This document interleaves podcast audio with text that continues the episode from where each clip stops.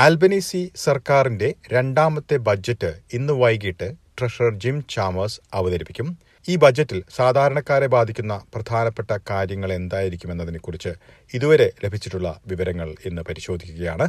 S B S Malayalam പോഡ്കാസ്റ്റുമായി Delys Paul.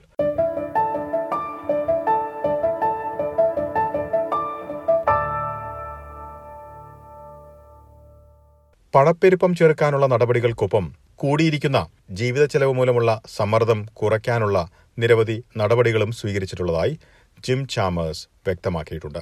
ജീവിത ചെലവ് കുറയ്ക്കുക എന്ന ഉദ്ദേശത്തോടെ ബജറ്റിൽ പതിനാല് ദശാംശം ആറ് ബില്യൺ ഡോളറിന്റെ പദ്ധതികളാണ് ഉൾപ്പെടുത്തിയിരിക്കുന്നത്.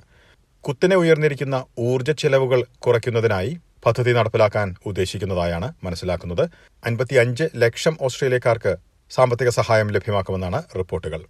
ചെറുകിട ബിസിനസ്സുകൾക്കും സഹായമുണ്ടാകും. ഏകദേശം അഞ്ഞൂറ് ഡോളർ വീതമുള്ള സഹായമാണ് ലഭിക്കാൻ സാധ്യത. എന്നാൽ ഓസ്ട്രേലിയയുടെ വിവിധ ഭാഗങ്ങളിലുള്ളവർക്ക് വ്യത്യസ്തമായിട്ടുള്ള രീതിയിലായിരിക്കും ഇത് ബാധകമാവുക. ഈ പദ്ധതിയിലൂടെ ആർക്കെല്ലാം സഹായം ലഭ്യമാകും എന്നത് സംബന്ധിച്ചുള്ള വ്യക്തമായിട്ടുള്ള വിവരങ്ങൾ ഇന്ന് വൈകിട്ട് വ്യക്തമാകും.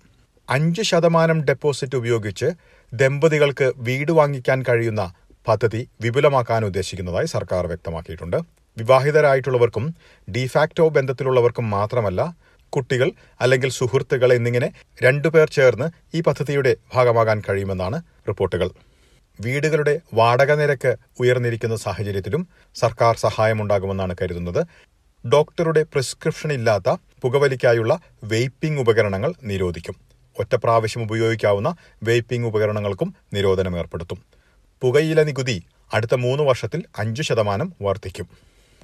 എയ്സ്റ്റ് കെയർ ജീവനക്കാർക്ക് പതിനഞ്ച് ശതമാനം ശമ്പള വർധനവ് സർക്കാർ പ്രഖ്യാപിച്ചിട്ടുണ്ട്. ജൂലൈ മാസത്തിൽ ഇത് പ്രാബല്യത്തിൽ വരും. ഗുരുതര രോഗങ്ങളുള്ള ഓസ്ട്രേലിയക്കാർക്ക് ചെലവ് കുറവിൽ മരുന്നുകൾ ലഭ്യമാക്കും.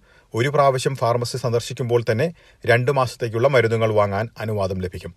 ഇവർക്കിപ്പോൾ രണ്ട് തവണ സന്ദർശിച്ചാൽ മാത്രമാണ് രണ്ട് മാസത്തേക്കുള്ള മരുന്നുകൾ വാങ്ങാൻ കഴിയുന്നത്.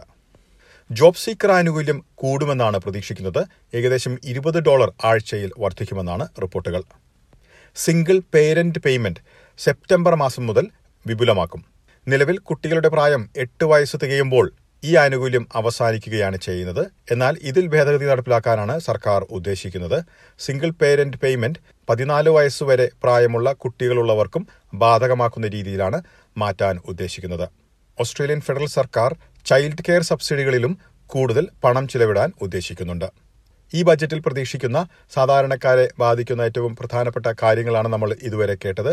ഇതേക്കുറിച്ചുള്ള കൂടുതൽ വിശദാംശങ്ങൾ ഇന്ന് വൈകിട്ട് ട്രഷറർ ജിം ചാമേഴ്സ് ബജറ്റ് അവതരിപ്പിക്കുമ്പോൾ വ്യക്തമാകും.